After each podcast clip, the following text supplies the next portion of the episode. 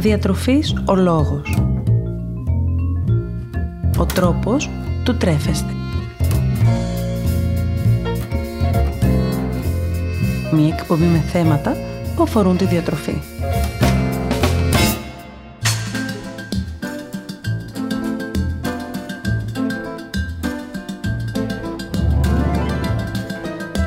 Καλησπέρα σας. Είμαι η Μαριάννα Μανώλη, διαιτολόγος διατροφολόγος και σήμερα, έχοντας μπει στο κλίμα των ημερών, λίγο δηλαδή πριν την έναρξη του Πάσχα, είμαι εδώ για να μιλήσουμε για τι άλλο παρά για τη Ζυγνοπέμπτη.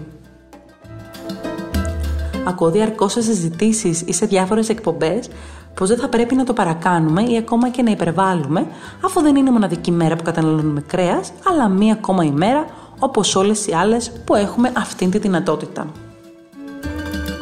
Η αλήθεια όμως ίσως κρύβεται κάπου στη μέση. Ας δούμε λοιπόν μαζί ποια είναι η σημασία αυτής της ημέρας, τόσο σε διατροφικό επίπεδο όσο και σε παραδοσιακό, καθώς και αν θα πρέπει τελικά να υπερβάλλουμε ή όχι. Και φυσικά, επειδή πρόκειται για μια αυξημένη σε πρόσληψη θερμιδικά ημέρα, σας έχω πολύ μικρές συμβουλές ώστε να περάσει χωρίς να καταφέρει τελικά να μας επηρεάσει. Πάμε λοιπόν να ξεκινήσουμε από το κομμάτι που αφορά κατά κύριο λόγο τον εορτασμό της ημέρας αυτής. Η Τσικνοπέμπτη δεν είναι μια τυχαία ημέρα οδής στο ψητό κρέας ή στο κρέας γενικότερα. Η Τσικνοπέμπτη έχει λόγο και αιτία ύπαρξης, ακόμα και αν μέσα στα χρόνια για κάποιους αυτή η αιτία έχει χαθεί. Πριν την έναρξη της Μεγάλης Αρακοστής, έχουν οριστεί πρακτικά δύο εβδομάδες σταδιακής αποχής από τα ζωικά προϊόντα με σκοπό την ομαλή ένταξη του ατόμου στην περίοδο της νηστείας, η οποία επρόκειτο να κρατήσει περίπου 50 ημέρες, άρα και η ομαλή μετάβαση είναι και πιο ασφαλής για τον οργανισμό. Η πρώτη εβδομάδα ορίζεται ως κρατινή εβδομάδα και επιτρέπεται κανονικά η κατανάλωση κρέατος, εκτός όμως Τετάρτης και Παρασκευής, όπου θα πρέπει να τηρείται αυστηρή άλλα νηστεία. Ενώ η δεύτερη εβδομάδα ορίζεται ως τυρινή εβδομάδα και επιτρέπεται η κατανάλωση γαλακτοκομικών, τυριών, ψαριών και αυγών. Η Τσικνοπέμπτη είναι τοποθετημένη στην πρώτη εβδομάδα με σκοπό ουσιαστικά την ύπαρξη μιας ημέρας γιορτής πριν τη Μεγάλη Νηστεία και αποτελεί έθιμο της ελληνικής μας παράδοσης. Γιατί αποτελεί έθιμο της ελληνικής μας παράδοσης; Γιατί πολύ απλά τα παλαιότερα χρόνια η κατανάλωση κρέατος δεν ήταν ιδιαίτερα συχνή, τόσο λόγω φτώχειας όσο και εξαιτίας μιας άλλης διατροφικής πραγματικότητας. Η αλήθεια είναι πως παλαιότερα, με την τεχνολογία να μην έχει σημειώσει τόσο μεγάλα άλματα, η διαθεσιμότητα του φαγητού ήταν περιορισμένη ενώ το κρέας αποτελούσε μια επιλογή κατανάλωσης, ιδίως τι ημέρες όπου ο κόσμος επέλεγε να γιορτάσει, να τιμήσει θρησκευτικά, καθώς και να σταματήσει για λίγο τη σκληρή δουλειά. Επομένως, η Τσικνοπέμπτη δεν ήταν τίποτε άλλο παρά από μια ημέρα όπου ο κόσμος συνήθιζε να γιορτάζει, να μαζεύεται με την οικογένειά του και να επικεντρώνεται πνευματικά στην πορεία προς το Πάσχα. Με την πορεία των χρόνων βέβαια και με την αυξημένη πια διαθεσιμότητα των τροφίμων, αλλά και την ίσως καλύτερη οικονομική εικόνα, φαίνεται πως η μέρα αυτή για κάποιους δεν έχει λόγο ύπαρξης. Υπάρχει όμως και εκείνη η μερίδα ατόμων, η οποία στηριζόμενη στην παράδοση, τιμάει την ημέρα λίγο πριν την έναρξη της νηστείας. Άρα, ναι, η Τσικνοπέμπτη για κάποιους δεν είναι μια ακόμα μέρα που τρώμε κρέας, αλλά είναι μια ημέρα γιορτής. Ιδίως για όσους πρόκειται να ακολουθήσουν την νηστεία του Πάσχα.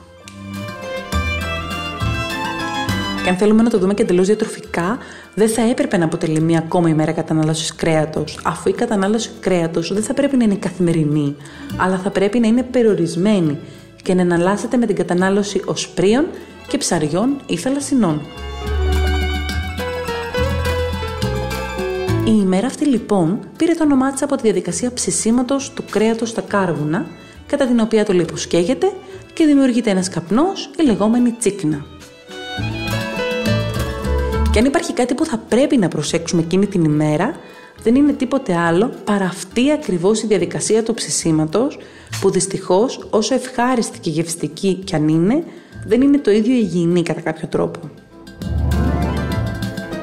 Και αυτό διότι κατά τη διάρκεια του ψησίματος του κρέατος στα κάρβουνα, όταν ψήνουμε για πολλή ώρα ή σε πολύ δυνατή φωτιά, είναι πιθανό να σχηματιστούν στην επιφάνεια του κρέατος κάποιες χημικές ουσίες, όπως οι ετεροκυκλικές αμίνες και οι πολυκυκλικοί αρωματικοί υδρογονάνθρακες, οι οποίες έχουν κατηγορηθεί για κάποιες μορφές καρκίνου μετά από συστηματική έκθεση του οργανισμού μας σε αυτές. Ποιος είναι ο καλύτερος τρόπος ώστε να περιορίσουμε όσο το δυνατόν την έκθεση του οργανισμού μας σε τέτοιες ουσίες, Αρχικά σίγουρα η όχι συχνή κατανάλωση κρέατος στα κάρβουνα. Να μπορούμε δηλαδή όσο περισσότερο γίνεται να αποφεύγουμε αυτήν τη διαδικασία. Επειδή όμως η τσικνοπέμπτη είναι συνηθισμένη με αυτόν τον τρόπο μαγειρέματος, υπάρχουν μερικά πράγματα που μπορούμε να κάνουμε ώστε να μειώσουμε όσο το δυνατόν γίνεται περισσότερο την έκθεση του οργανισμού μας σε τέτοιες ουσίες. Επομένως, μια καλή αρχή είναι αφαιρώντας το ρατό λίπος πριν το ψήσιμο. Με αυτόν τον τρόπο θα περιορίσουμε την αναζωπήρωση της φωτιάς και άρα θα περιορίσουμε την παραγωγή αυτών των ουσιών. Έπειτα, το θωράκισμα του κρέατος με ένα καλό μαρινάρισμα, τουλάχιστον μία ώρα πριν, είναι εξίσου σημαντικό. Εκτός από γεύση, θα μας προσφέρει και προστασία, αφού δρά θωρακίζοντας το κρέας ουσιαστικά. Ιδανικά, επιλέξτε κάποια μαρινάδα με λεμόνι ή διάφορα βότανα όπως ρίγανη ή δεντρολίβανο. Επιλέξτε να ψήσετε κυρίως κάποιο λευκό κρέας, όπως για παράδειγμα κοτόπουλο. Ενώ τέλος, στο τέλος του ψησίματος, επιλέξτε να ρίξετε στο κρέας σας λεμόνι για επιπλέον προστασία έναντι στις παραγόμενες χημικές ουσίες.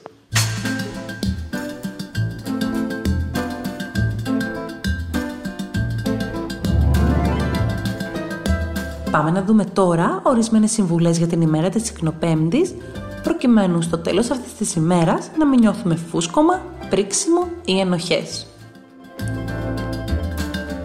Αρχικά, αυτό που είναι βασικό να θυμάστε είναι πως πρόκειται για μια ημέρα γιορτής, στην οποία όμως δεν θα πρέπει ούτε να υπερβάλλουμε, αλλά ούτε και να στερηθούμε.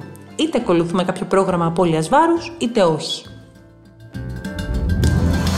Βασικός λοιπόν κανόνας είναι διατροφικά να την αντιμετωπίσετε σαν μία ακόμα ημέρα. Και τι εννοούμε με αυτό; Πολύ απλά να τηρήσετε κανονικά όλα τα γεύματα της ημέρας σας, όπως για παράδειγμα το πρωινό και τα ενδιάμεσα σνακ. Την ημέρα της Τσικνοπέμπτης δεν χρειάζεται να βγείτε από το πρόγραμμα διατροφής που ακολουθείτε ή και γενικώς από τις ήδη υπάρχουσες διατροφικές σας συνήθειες. Ο οργανισμός σας χρειάζεται συγκεκριμένα ποσά ενέργειας και θρεπτικών συστατικών κάθε μέρα και καθ' όλη τη διάρκεια της ημέρας. Οπότε η λογική της αφαγίας που συνήθως ακολουθούν πολύ μέχρι το βραδινό ψήσιμο δεν είναι η σωστότερη επιλογή, μιας και τελικά οδηγεί στην στέρηση πρόσληψης των απαραίτητων θρεπτικών συστατικών μέσα στην ημέρα. Εάν από την άλλη καταναλώνετε κανονικά όλα τα γεύματά σας, αυτό θα έχει ως αποτέλεσμα να μην καταναλώσετε τελικά μεγάλες ποσότητες στο βραδινό τραπέζι, αφού καθ' όλη τη διάρκεια της ημέρας θα έχετε φροντίσει να διατηρείτε σταθερά τα επίπεδα του σακχάρου, χωρίς να κάνουν ακραίες αυξομοιώσεις και έτσι να μην είναι και πιο έντονο το αίσθημα της πείνας, το οποίο συνήθως τίνει να μας οδηγεί σε κατανάλωση αυξημένης ποσότητας φαγητού και μάλιστα σε πολύ μικρό χρονικό διάστημα. Στη συνέχεια, όσον αφορά τα δύο κυρίως γεύματα της ημέρας, δηλαδή το μεσημεριανό και το βραδινό, μπορούμε να κάνουμε κάποιες μικρές τροποποιήσεις, χωρίς όμως και πάλι να παραλείψουμε κάποια από αυτά τα δύο. Επιλέξτε λοιπόν να τιμήσετε το έθιμο της τσιγνοπέμπτης σε ένα από τα δύο γεύματά σας, ή στο μεσημεριανό ή στο βραδινό. Αν μέσα στην ημέρα επιλέξετε να τσικνήσετε δύο φορές, αυτό θα έχει ως αποτέλεσμα να αυξήσετε κατά πολύ τη θερμιδική σας πρόσληψη, ενώ είναι και πολύ πιθανόν να νιώσετε πολύ πιο έντονα το αίσθημα της δυσπεψίας που συνήθως ακολουθεί αυτή την ημέρα. Για να μην δημιουργηθούν λοιπόν γαστρικές ενοχλήσεις, αλλά και να μην έχουμε θερμιδική υπερπρόσληψη, επιλέξτε να τιμήσετε το έθιμο είτε το μεσημέρι είτε το βράδυ και καταναλώστε κάτι ελαφρύ στο αντίστοιχο άλλο γεύμα της ημέρας. Μια καλή επιλογή είναι ίσως για παράδειγμα κάποια σαλάτα με ένα αυγό ή λίγο τυρί και δύο παξιμάδια. Όταν φτάσει η ώρα του φαγητού, αυτό που είναι πολύ σημαντικό είναι οι επιλογές που τελικά θα κάνουμε. Μπορεί το κρέας να είναι ο βασιλιάς της ημέρας, παρόλα αυτά μην ξεχάσετε να συνοδέψετε το γεύμα σας με σαλάτα από φρέσκα ή ίσως και ψητά λαχανικά. Τα λαχανικά, όπως έχουμε ξαναπεί, είναι πλούσια σε φυτικές σύνες, των οποίων μια πολύ σημαντική ιδιότητα είναι η αύξηση του αισθήματος του κορεσμού. Έτσι, με αυτόν τον τρόπο μπορεί να μειωθεί η περαιτέρω αυξημένη κατανάλωση φαγητού και κατά συνέπεια και αυξημένη πρόσληψη θερμίδων από άλλα τρόφιμα. Παράλληλα, τα ίδια τα λαχανικά έχουν χαμηλό θερμιδικό φορτίο, επομένως αποτελούν μια πολύ καλή συνοδευτική επιλογή. Καταναλώστε λαχανικά που δεν περιέχουν σάλτσες, όπως μαγιονέζα ή διάφορες σως με βάση τη μαγιονέζα, αλλά επιλέξτε να σερβίρετε τη σαλάδα σας με κάποιο dressing που έχει ως βάση το ελαιόλαδο, τη μουστάρδα, το λεμόνι ή και το ξύδι. Όσον αφορά την επιλογή του κρέατος τώρα. Σαφώς η επιλογή του κρέατος είναι εξαιρετικά σημαντική αφού πρόκειται για τη μέρα που έχει την τιμητική του. Επιλέξτε λοιπόν κυρίως κρέατα που είναι χαμηλά σε λιπαρά, όπως για παράδειγμα το κοτόπουλο, ενώ φροντίστε στα υπόλοιπα είδη κρέατος να αφαιρέσετε πριν την κατανάλωση το ορατό λίπος και την πέτσα. Εξίσου σημαντικό είναι να προμηθευτείτε τα κρέατα της ημέρας σας από παραγωγούς ή και εμπόρους που εμπιστεύεστε. Έπειτα, δώστε βάση στα συνοδευτικά του τραπεζιού.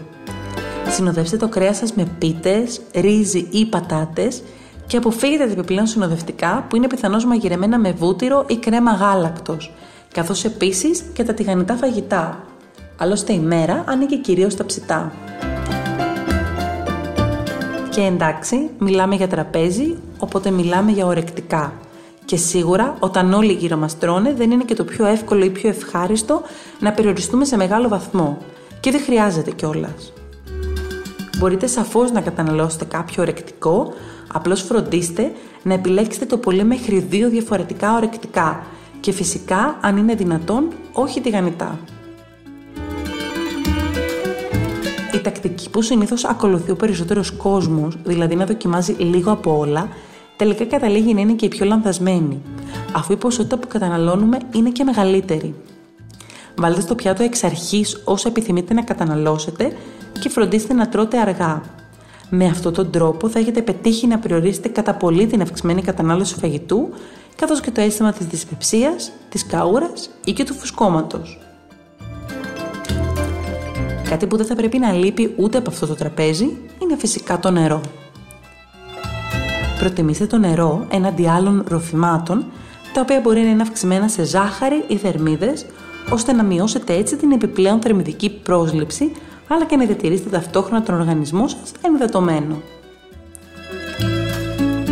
Από την άλλη, αν επιλέξετε να καταναλώσετε αλκοόλ, φροντίστε να έχετε ένα μέτρο.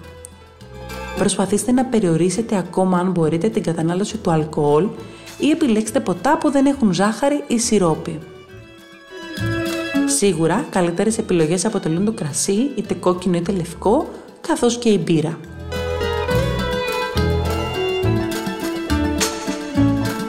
Όπως είπαμε και προηγουμένως, μια πολύ καλή τεχνική είναι να καταναλώσετε το γεύμα σας αργά.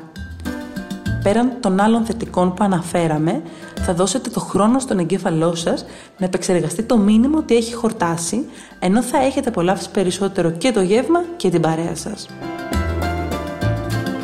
Και επειδή οι γιορτινές ημέρες συνήθως συνοδεύονται και από την κατανάλωση κάποιου γλυκού, εννοείται πως δεν υπάρχει λόγος να στερηθείτε. Επιλέξτε ένα κομμάτι γλυκό που σας ευχαριστεί και μην ακολουθήσετε ούτε εδώ την τακτική του λίγο από όλα, ώστε να αποφύγετε και πάλι την αυξημένη κατανάλωση.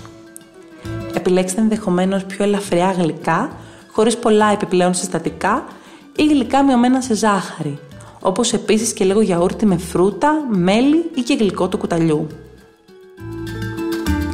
Θέλω να θυμάστε πως αν πάσχετε από κάποιο νόσημα, δεν πρέπει να ξεχνάτε να ακολουθείτε πάντα τις κατάλληλες σύμφωνα με την πάθησή σας οδηγίες.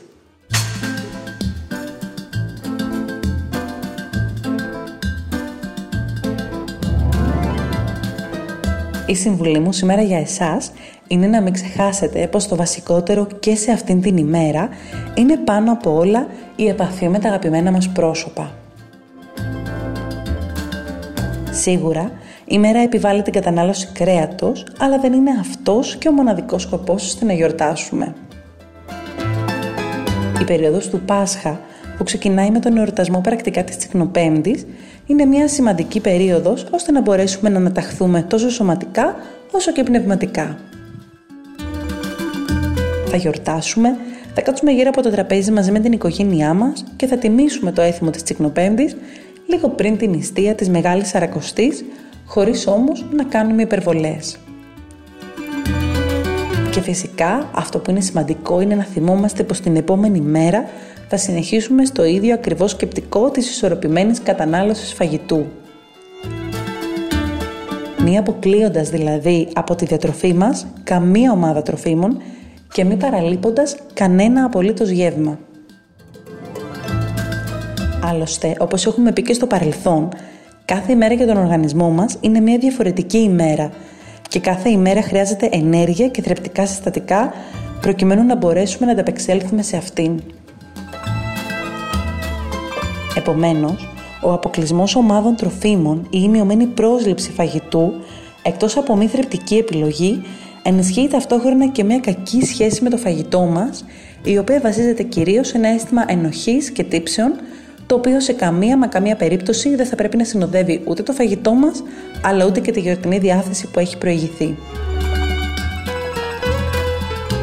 Και επειδή η επόμενη μέρα ήθιστε να ακολουθείτε από αυστηρή αλλά δεν Σήμερα επέλεξα να μοιραστώ μαζί σας μία ιδέα για γρήγορο και εύκολο, αλλά ταυτόχρονα εξίσου νόστιμο φαγητό που δεν στερείται σε τίποτα από ενέργεια και θρεπτικά συστατικά, ακόμα και σε μία τέτοια κατάσταση αυστηρής νηστείας.